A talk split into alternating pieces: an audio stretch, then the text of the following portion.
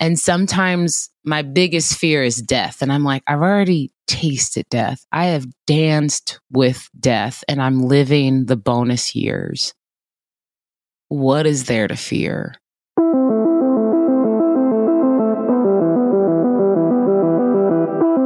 Most of us have two lives the life we live and the unlived life within us.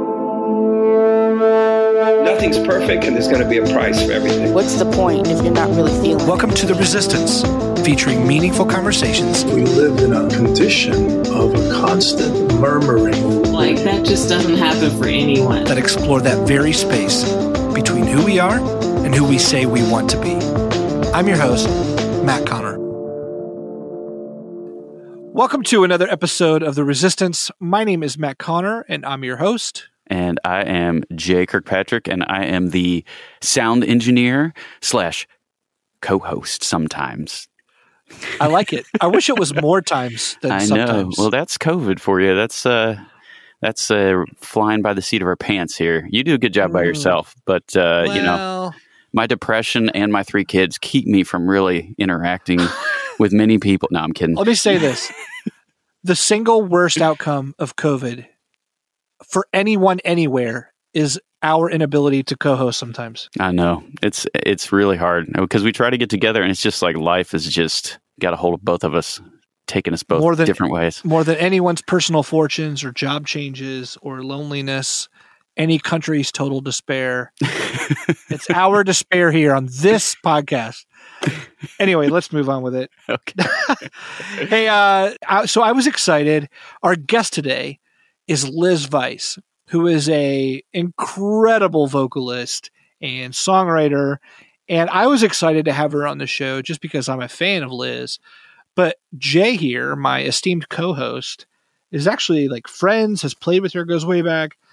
Jay, I, I'd love to have you introduce like what makes Liz so great, what what what makes this episode so great. So there's many things that make Liz Vice great. Her music is one of those things, but she's uh, just an awesome. Like in the interview, you will, the you know, listeners will hear she's just genuine. She's just grateful, gracious. So background, um, some of you might know I play and uh, with a, a, an artist named Josh Garrels, who's a singer songwriter. And uh, way, way back in the day, I don't know, maybe a decade ago, probably maybe maybe a little less than a decade ago, um, Josh was in Oregon, Portland, Oregon, um, and uh, he knew Liz Vice, and he knew also another guy named Eric Earley, and so he did a concert. And so it was, and I came out and played as well because I play bass and other instruments. So he, I, I got to go out and be there. And it was the first time I met Liz Vice, and it was such an interesting blend. So you had Josh Garrels up up there, kind of leading it. You had Eric Earley from Blitzen Trapper. If you don't know who Eric Earley is, he's the the the creator, the the name. He is Blitzen Trapper. It's his it's his group. And then you had Liz Vice, who at that point had not sung in an, a real concert. Like she'd sung at church, she had done, you know, things like that, but she had never, if I remember correctly, she that was the first time she'd ever really been on stage at a concert concert singing and you know taking parts taking you know and um, you know background. And i think she stepped out and did some some verses and things like that to some of the songs. And so it was kind of as i see her now and i hear these interviews now i'm just so blown away how far she's come. We i've done a tour. She was on tour with josh garrels uh, once or twice and we were on tour with her. And and she is just so talented so genuine such an amazingly beautiful person all around. And it's it's she's one of my favorite musicians and people.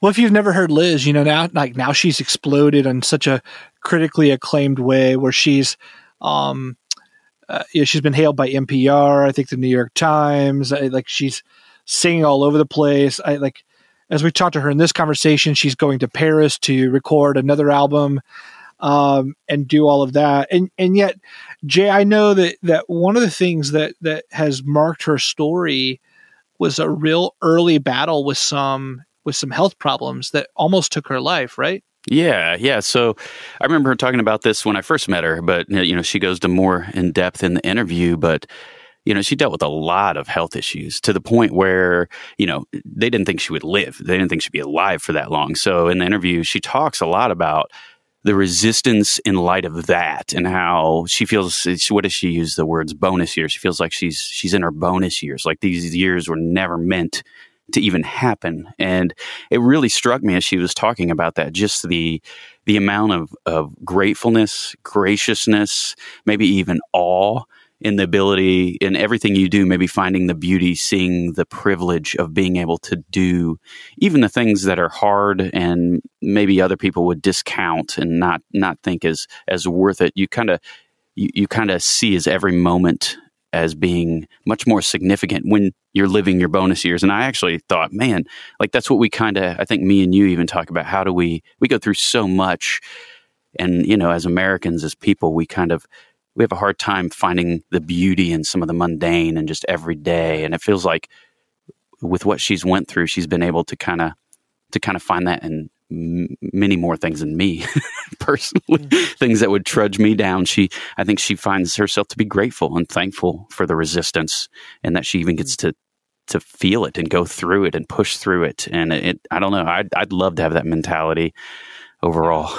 so yeah, I, I, love it. It was it was a real pleasure to sit down with Liz for this episode and hear really a brave artist so willing to to stare down the things that she wants to do and and, what tries to get in between them, and just go straight for it anyway.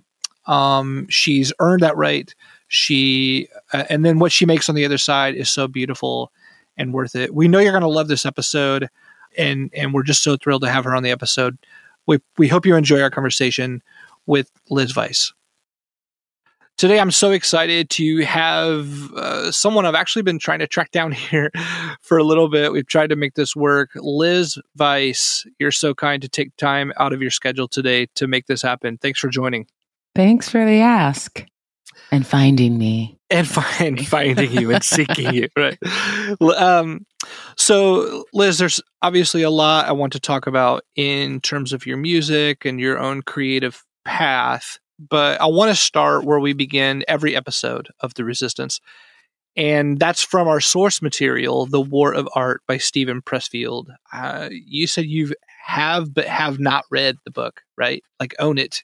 Yeah, yeah, I have it. I went to film school and there are a lot of books that I have and I just I'm the kind of person that needs to like have absolute stillness around me so that I can focus on reading. Maybe I have ADHD. Maybe that's I don't know. You got some self-discovery already happening in the opening seconds here. Wait, by the way, how big it like I just have a mountain of books of that fit that category. Like, oh yeah, I have that and haven't read it. Is that true for you? Oh, yeah. I have like screenwriting books. People like to send me books that they've written, good friends. And I'm like, my, I don't know what it is, what makes, I'm not like a big reader. I used to feel embarrassed about that, but I'm not. Now you just I am, it. Yeah, I own it. I love movies. I love podcast. I love reading articles and just being outside and observing people. But reading, I have to be in a certain mindset. And I will say, like, I don't really read fiction, but I read the Harry Potter books mm. in like three or four months. And yeah. I was blown away. And I read every page like I was eating a delicious dessert. And I had never felt that way about books in my life, nor, and I read them like two or three years ago. So this wasn't like when I was adult. a kid. Yes. and I was just like, what? How did she do this? Yeah. So all that to say is I have no real excuse of why I haven't uh, read the book, but um, yeah, I have quite a few. Well, I'm, I'm, I'm glad at least Harry Potter broke through for you. I, mean, I, I have a similar is. relationship, like read them only as an adult and just loved surprised at how much I loved reading the books myself, even though I'd seen the movies and whatnot. It was yeah. breathtaking. And my dreams were so vivid after I would read them. And I was like, the kids were right. The book is better. Were you playing Quidditch in your dreams? No, it would usually be like running from something or being in that that cave that Voldemort would bring the kids to try magic on them and I was like, "Whoa, this is so dark." That's funny. Well, I, back to Pressfield, the book that's Yes, not yes, been yes. read, right? I no. I do. It is my fault. I veered that, of course. But um, so Pressfield writes this. He says, "Most of us have two lives: the life we live, and the unlived life within us.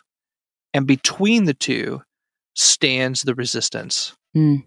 Liz, I just wonder how that quote strikes you.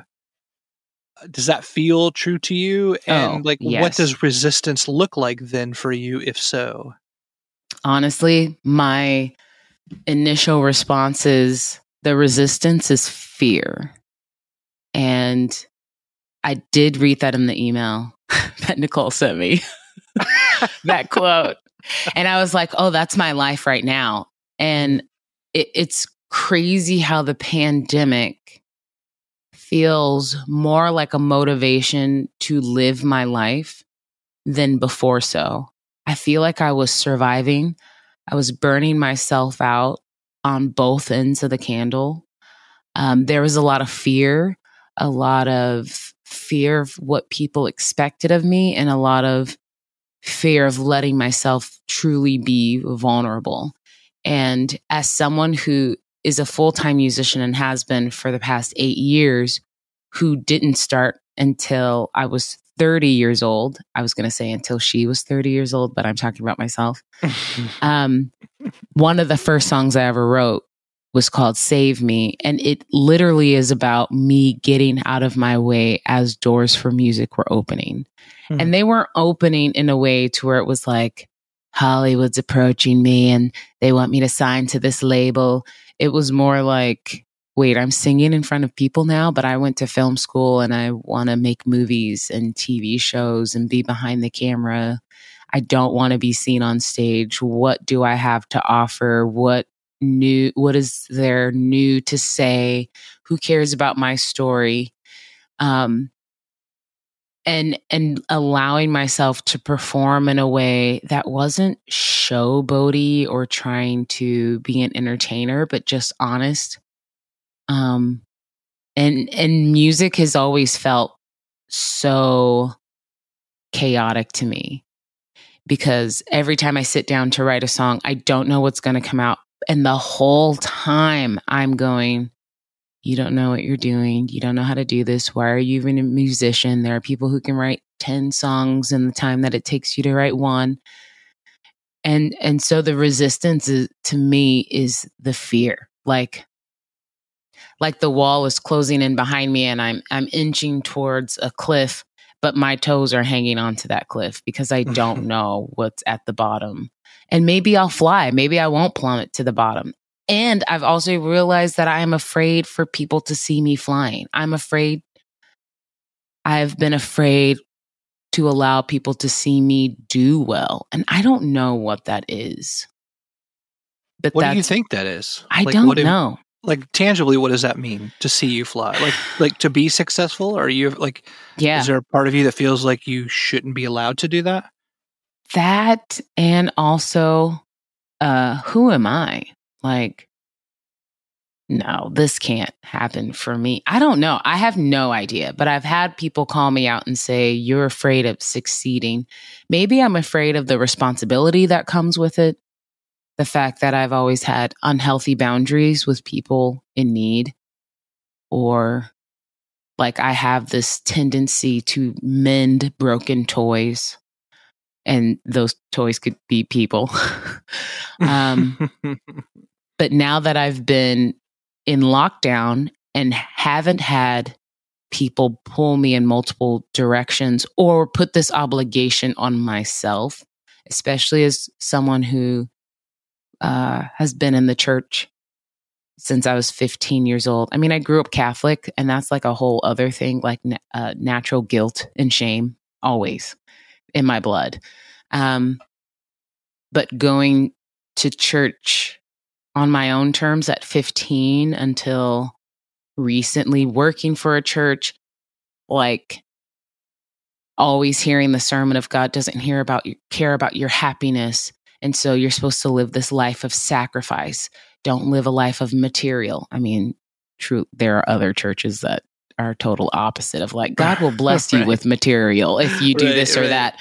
But my thing was like it's like be poor, starve yourself, like let someone borrow the things that they they need and want from you and give give give give give give give give give and you'll rest when you're dead. I've literally heard pastors say you'll rest when you're dead. And so to have attention on me and to be brought into spaces, there were years where I wouldn't, I mean, even to this day, I don't really talk about my career and the and the exciting things that happen because there's a guilt of I am taking someone else's dream who really wants this, who really planned this out. And I just stumbled upon it. And it is preparation meets opportunity, but also I legit, I, I'm like, it's Jesus and luck. I don't know how this happened, but I carried the shame that it happened. I mean, it also has come with a lot of hardship and struggle and uncertainty. But I don't know. This year, I've been speaking to myself of saying, no one else is going to live this life for you, Liz. I've never been a 38 year old surviving a global pandemic where my income came from traveling around the world and that has ceased and living off my savings and I've I've been able to survive off my savings because I lived with poverty mentality for so long. Like the fear of buying things in case I need that $70 70 years down the road of like I can't buy these new rain shoes even though the rain boots I have have holes in them and my feet are wet but what if I need those that $70 in 2 years and then I'll regret buying these shoes. Like I don't know what that's called. That's why I'm in therapy. Um but I know a lot of my resistance to being open to not have I don't know. I feel like sometimes my body is created in a way to operate in certain ways and then I resist that because I'm like, whoa, whoa, whoa, whoa, wait a minute. You're not a singer. What are you doing? That's what my mind's telling me. But my body's like, no, you can do this thing. You can sing that note. And my mind is saying, no, you can't. You can't sing that note. And then my body's like, let me show you. And I do. And it comes out. And I'm like, where did that come from? What is this dichotomy that's within me where my heart and my mind are separated? And I had a stranger once tell me the space between your heart and your mind is where faith resides. Hmm. And and that really I resonated reali- with you. yeah, like Yeah. reading that quote, I felt like I've I've lived in resistance because I didn't believe that I could do this or that. I didn't believe that it there was space for me. Yeah, I mean, Can- it, and of course, it comes from I don't know. I'm a black woman in America where you don't see a lot of a lot of the spaces I occupy are white spaces, and you kind of get tired of being the only one or what's the motivation behind this? Am I just a black face? Like, can I fully be myself or do I need to acclimate to a different environment so that I'm more palatable? Like, there's just, there's so many things. And because of this pandemic, I've been able to lay everything out on the table and say, wow, I've really been operating out of fear for a long time or I've really been operating out of giving so much of myself away that I don't even know who I am or what I want. Do you feel like some of these discoveries have led to tangible decisions then on the other Mhm. side of the pandemic? Yeah, they have. Um, Can you having healthier what those are? boundaries. Okay. Um, and realizing there are certain people that I can no longer carry anymore, but that they don't actually need me to carry them, right? Um, that I am tired of talking about dreams and now I'm going to make them happen. So I miss working in film. I love TV. I love British television. I love the way they tell stories and how that one season of a British TV show will be six or seven episodes because that's all they needed to tell this particular story.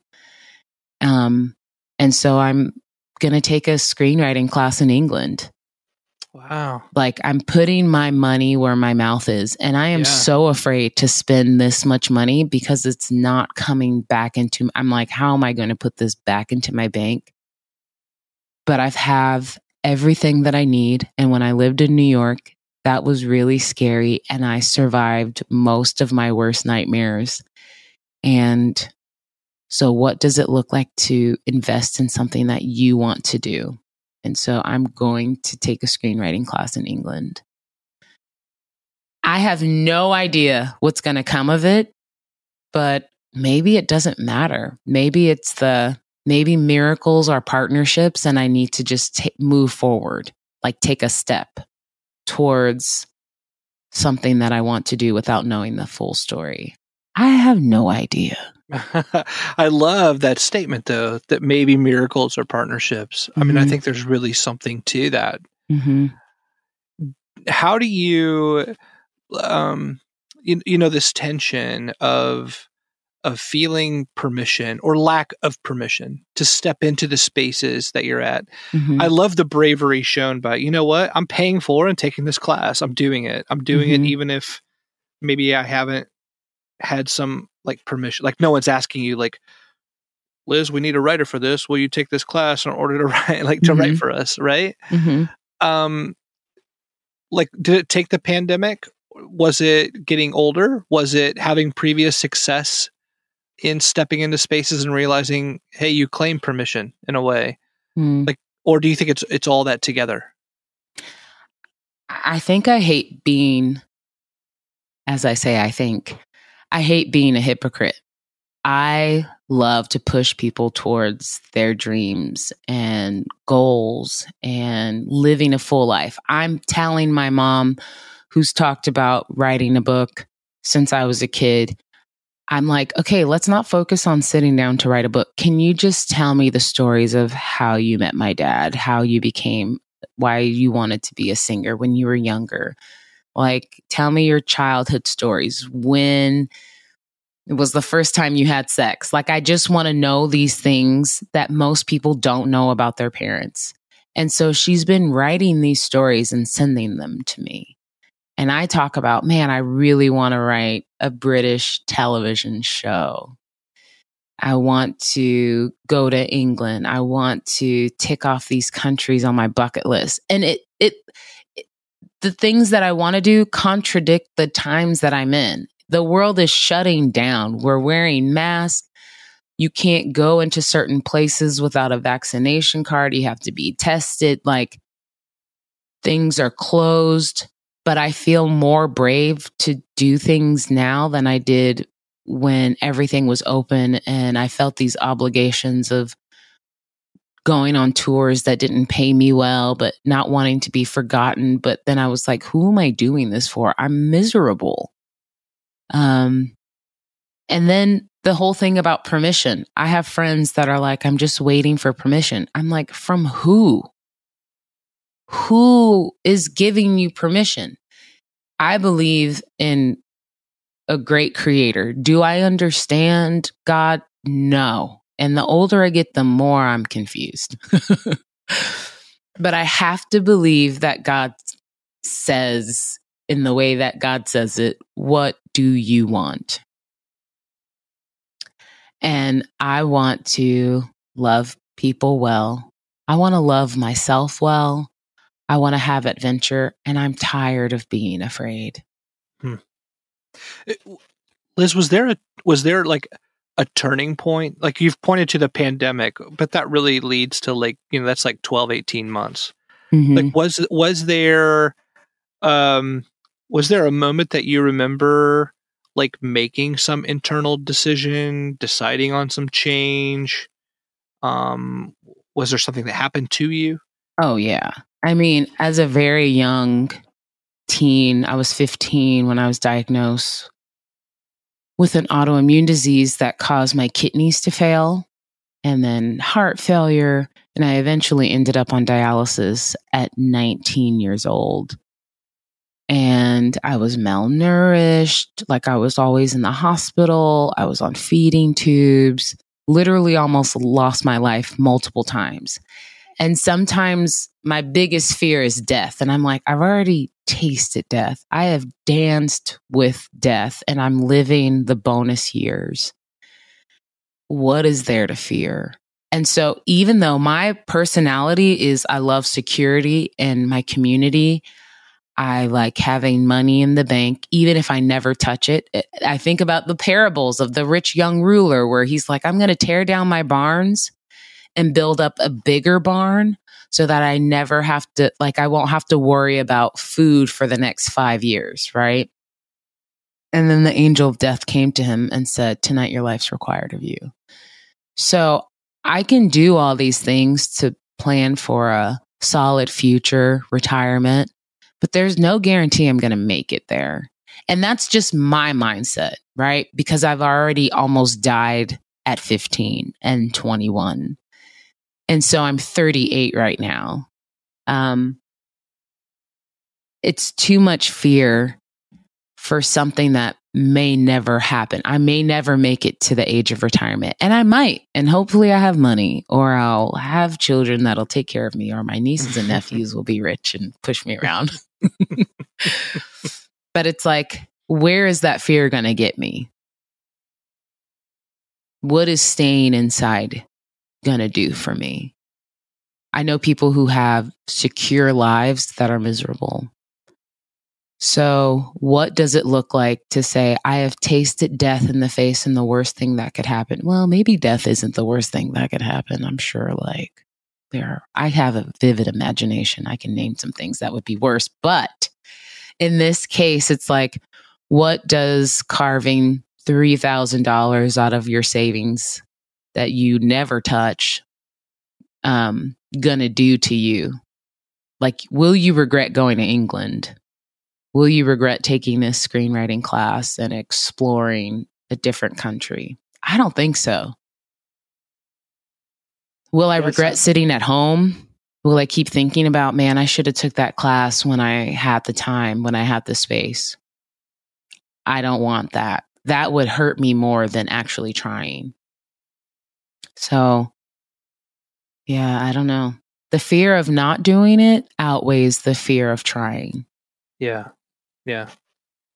It, musically, mm. um, I mean, obviously, this is not the conversation I thought we'd have as a musician to hear about a British television show. So it makes me curious there. Like, do you have ideas? I mean, do you feel like I have a story, I want to tell it, I just want to be able to know how to tell it the best, or um, or are you not there yet? I do have an idea. And it sounds so, I probably would have never done anything like this five years ago or a year or two years ago. But I just had a very um, interesting ex- transition from living in New York for four years to moving to LA. A lot of undoing as far as things I believed as one who considers herself a follower of the ways of Jesus.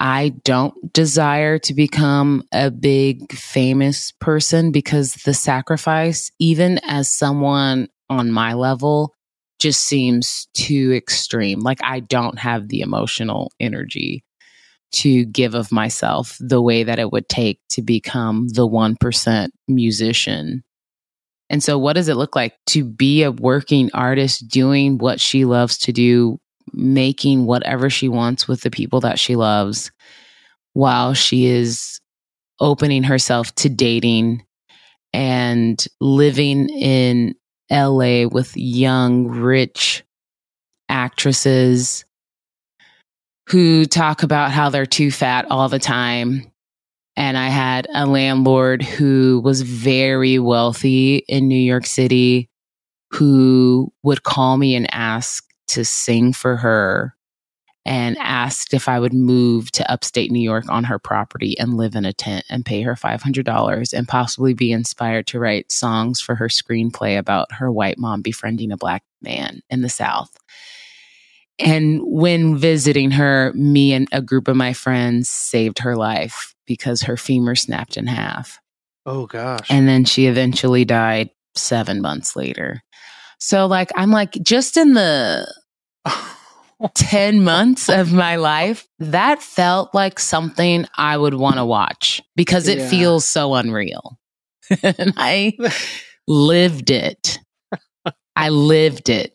I lived it. And I'm just like, I, even if I never put this on the networks, I don't care. I need to write this down. I need to write it down while it's fresh while it still takes my breath away. I need to write this down while I still feel inspired and motivated and brave. Because I don't know what it will look like when the world opens back up. And I think I owe it to myself. I need to honor myself. Like I've put my body through so much, the least I could do is give it what it wants. And it's desiring to go to England to take a screenwriting class. And so I'm going to go do that. what do you do with your musical self? You've built you've built a platform, you Mhm. have an audience, you've you know, like you've you've you've cultivated, curated that. Like have you made some musical res- like are you do you feel like you're done? Do you feel like only select opportunities? Do you feel like you'll pick it up later on? I have no idea. I don't. Okay, so I've been saying I'm done f- since I started. and now to the point to where my friends make jokes about it. They're like, oh, yeah, Liz has been saying she's done with music since I started playing with her. okay. Um, and that's the resistance. That is the heart and the mind constantly at war, where my career is naturally unfolding. And my heart is like, I don't know what I'm doing. This is so hard. It is like abracadabra. The words that I speak, I'm creating, right? And I'm like, how did I write my second record? I it, how did I do that? And then I'm writing more music and and other people are asking me to sing on their records and I'm saying yes. And I'm like, why do I keep saying yes to these things? because there is some sense of enjoyment. And I will say that again, the pandemic has been awful and but very eye-opening. And it's not just the the coronavirus, it is the politics, the race conversation. Like it's been so much. And it's been such a huge blessing to me because things stopped. I've got to say yes to things that had had to develop, like the church I was a part of in New York City. They needed to do online services to protect their congregation. And that turned into these incredible music videos. And I was doing duets with people that I had never met before until this year. So for a year, I was doing duets with people and like recording from home. And so learning how to produce and engineer from home. I had to in order to do these projects. Um, moving to LA, working with a producer, Tyler Chester. I had never worked with a producer where I felt like, oh, he trusts my artistic ideas. Okay. So I hear this thing. I think I'm going to write my own string parts. And he's like, yeah, give it a shot. And I did. And I was like, oh, I know how to do this. And it literally, maybe that was the permission I needed was to be around people who were like, yeah, you know what you're doing. Yeah. So I don't know what I'm doing with music. And I used to feel so insecure about that because a lot of people don't really want to work with you unless I remember a guy like five or six years ago saying, well, I only want to like work with music musicians who want to like tour and want to go somewhere with their music. He no longer tours. I don't know what he does with music. But I remember him telling me he didn't want to work with me because I wasn't doing what he thought I should have been doing. And now I've traveled the world singing on kids' records, the collectives I've sang with that I met through, like Josh Garrels introduced me to Isaac Wardell for the Porter's Gate. Isaac and his family picked up, moved to Belgium. And so now I'm going to go record in Paris in three weeks. so I'm just like saying, I, it is a spider web of opportunities that I'm like, yeah, it was because this one friend I sang with Mike Taylor from Hiss Golden Messenger because I this pastor in North Carolina got hold of my record and when I went on tour I stayed at his place and developed a friendship with him. He passed my music to Bob Crawford of the Avett Brothers. He passed my music to his manager. I had management for a little while. And then they invited me to co host on a podcast that was then picked up by this place. And then that relationship led to the, it literally is a domino effect. And I'm like, I don't know where that train came from, but I just said yes to this one thing. And then that led to this thing.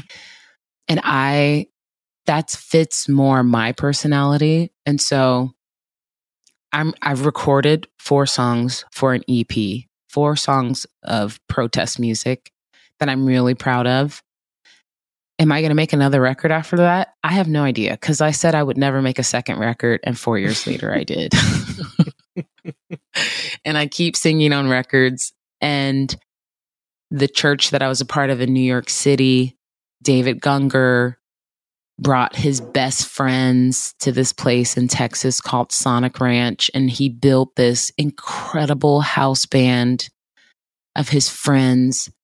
And we've made amazing music together. There were no egos. Everyone just loved on each other. People were vulnerable. People were crying.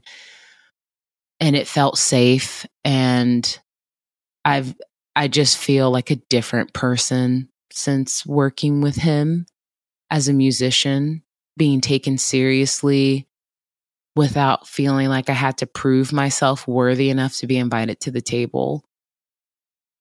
Yeah, I don't know. I'm just I'm literally just going with the flow. And and when doors open for me, I'm just just as shocked as the other person. I just performed with Sara Watkins. I had never met her, but she was friends with the producer. And I said, I've heard so many good things about you. Can't wait to meet in person. She's like, Do you want to sing with me? And then I performed with them at Largo. And people are like, You sang at Largo? Do you know the oh, history of that place? And I'm like, No, but I just said yes. Was that for their Watkins family hour? What mm-hmm. they're doing there? Yeah. Yeah. I love love what they do. and do. it was amazing. And I'm like, I don't know how I got here. Mm. Except just learning that it's not dependent on you. No, no. If it was, it would never happen yeah. because my fear will cement me to the ground. Yeah. And then I, and then there are people who come through my life that are like cheerleaders. And I don't need to be, I'm not like a words of affirmation person but it's just like one conversation will inspire me to continue to be curious, which leads me to say yes or no. And when I say no, it's because I'm making space for what I really want. And that feels scary, but I've learned that you don't have to say yes to everything and you don't have to say no to everything. And I'm just, I'm just, this is a, I'm just trying this out. So if you interview me later on in life and I'm like, yeah, that that crashed and burned. I don't believe I yeah, will. I, I will anticipate that. Yeah, I mean, I don't know what the hell I'm doing. I I'm just showing up, and I don't want to pretend that I know what I'm doing. But whatever I'm doing is is fueling the next thing that's coming up that I have no idea what it is. Yeah. Well, it's exciting. It's exciting to hear about. I, it's exciting to even hear about the domino effect and to see where this cascading will will in, will take you. Mm-hmm. And certainly appreciate your openness to sharing even what's going on behind the scenes in your heart and mind. Yeah, because I'm also a human doing all these things, learning how to live and grieve and grow and pause and speak and move all at the same time. It's crazy.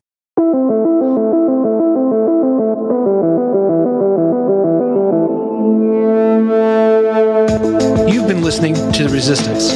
If you've enjoyed this episode, please rate us on iTunes and subscribe on your favorite podcast app.